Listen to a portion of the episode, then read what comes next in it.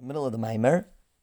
Before going further, we're going to give a synopsis, and very often in the synopsis, I try to clarify things that when we were learning it, I was doing it more swiftly, but in order to bring it all together, I try to clarify certain things before going further.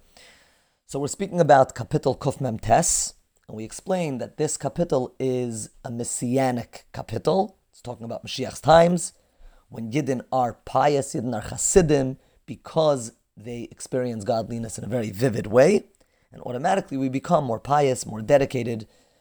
And this is going to be when Mashiach's going to come, when we're going to experience godliness in a way of seeing and experience it in that way. And that's also why, when it speaks about the song we're going to sing when Mashiach comes, it says it in the masculine, as opposed to previous songs that were in the feminine.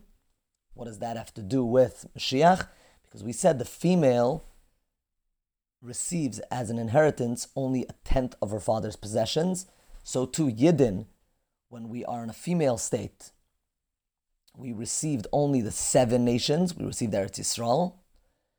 And when Mashiach's going to come, we're going to receive all of Hashem's possessions. In other words, the entire world, all 70 nations are going to be elevated and belong to the Yidden. In other words, we're going to see the effect of Yidden on all 70 nations, on the entire world, on the entire Hashem's possessions and that's why we refer to that time as Zachar, because like a Zachar that receives the entire possession of the father, because he comes now in the place of his father. The Yerush becomes in the place of the Meirish, but that's a bit out of the discussion that we're talking about now. Because that is the case, that it's a Mashiach kapitel, the question then comes, why do we talk about war? Why do we talk about swords? That uh, we have the song of Hashem in our in our throats, and we're holding this double-edged sword. What what type of Mashiach description is that? When we know that in Mashiach's times we're going to beat plow uh, swords into plowshares, we're not going to make use of weaponry. In order to explain that, we then continue to talk about this Mishnah that there's an argument where Rabbi Eliezer holds it's okay to walk out with weaponry because they're like jewelry, they beautify the male. A man is beautified by weapons like a woman is beauty beautiful with jewelry. Chachamim disagree and they say no, weapons have a purpose, and it's actually um, only because there's negativity in the world that we need weapons. If not for the negativity, we wouldn't have weapons. As we know, when Mashiach's going to come, we're not going to have weapons. So no, they only serve a purpose of war and therefore, obviously, only if someone needs it, they should wear it. But you don't just wear it as a as clothing or as decoration.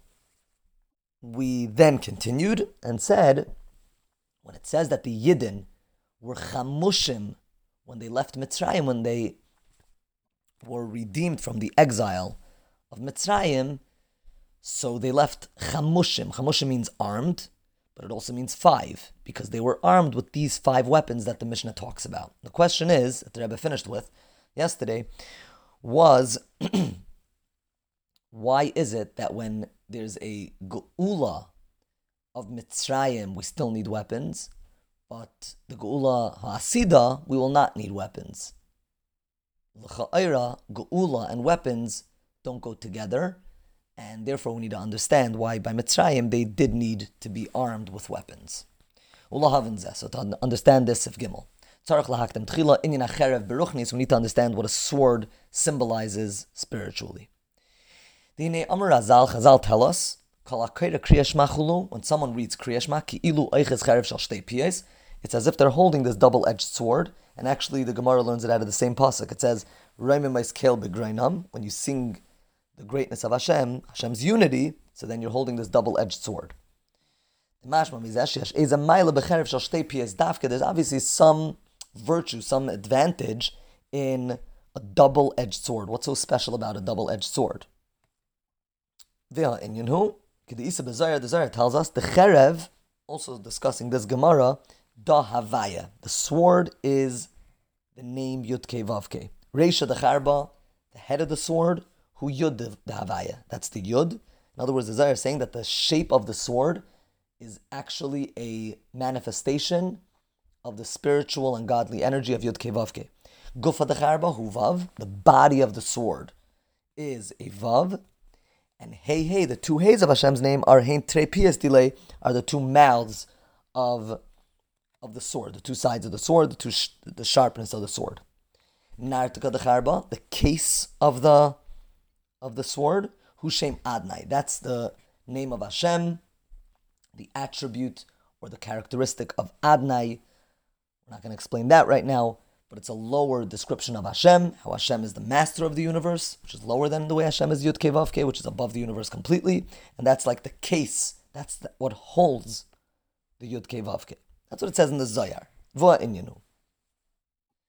It says in the Pasuk in Shmuel, Havaya Yechatu Merivov. That Hashem's enemies, those that fight with Hashem, are going to be shattered. There are those that fight with Havaya. In other words, it doesn't just mean Hashem, they're against and opposed specifically to the message of Yud Ke what Yud Ke Vav Ke stands for. And the victory of this war, who al Shem Havaya Gufa, when Havaya gets its way of being Havaya, whatever that represents, then that, then it's victorious. The Cherev da Havaya, this sword is Havaya. In other words, being Havaya is what's going to be victorious over those that don't want this concept of Yud Kevavke, whatever that means. Obviously, that which opposes the truth of Yud Kevavke is going to be eradicated through Yud Kevavke, accomplishing what Yud Kevavke is trying to accomplish. Its truth is revealed in the world. But we need to understand all this. It's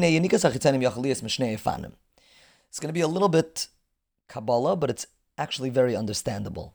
What we want to understand in the next paragraph or two is how is it possible that Klippa exists? Not why does klipa exist, what's the purpose, but how does it even exist? If godliness is true and Kedusha is true, how does something that is not true exist? And the answer is there are two possibilities. The first answer is because Hashem hides himself. The truth is hidden, and therefore a lie can emerge. If Eirin Seif, if the truth of Hashem's infinity and Hashem's truth, godliness, was revealed, then something that is the opposite of that truth cannot exist. It's a lie. A little bit more ices, because the truth of Eirin Seif, which is that Eid Malvadai, that truth can only be felt in a place that allows that truth to be felt.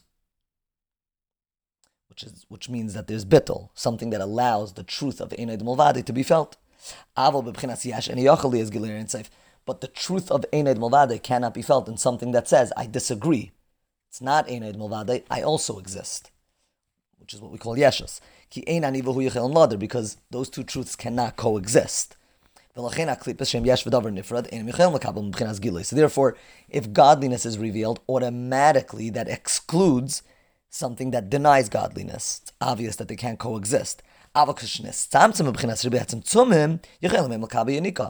when the truth of godliness is hidden, so then yes, a false reality can emerge. Eh, There's somewhat of a humility in everything that exists, otherwise, it cannot exist. That's true.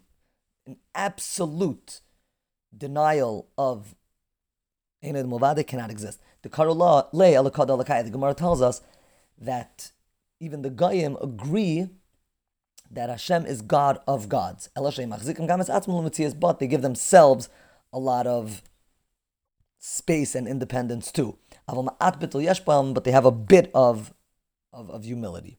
And therefore, if the truth is hidden enough, if it's mostly hidden, then they can exist. But in every lie, there needs to be a little bit of truth, otherwise, it can't exist. But again, how can the lie exist if the truth is mainly hidden? That's one eifin. To explain that very, very quickly, it's like when someone tries to speak to someone else, whoever that someone else is, but they're trying to be correct and not hurt the other person. So they try to hide their message. If they do too good of a job hiding, the person may walk out with an opposite message. As opposed to if they're just straight and blunt, you can't misunderstand. But if you try to be politically correct or or even for good reasons try to hide your message, if you do too good of a job hiding it, the person may walk out with the opposite message. So the opposite, the opposing power of Kedusha can only exist if Kedusha hides itself well enough. I'll be in the next year, Hashem.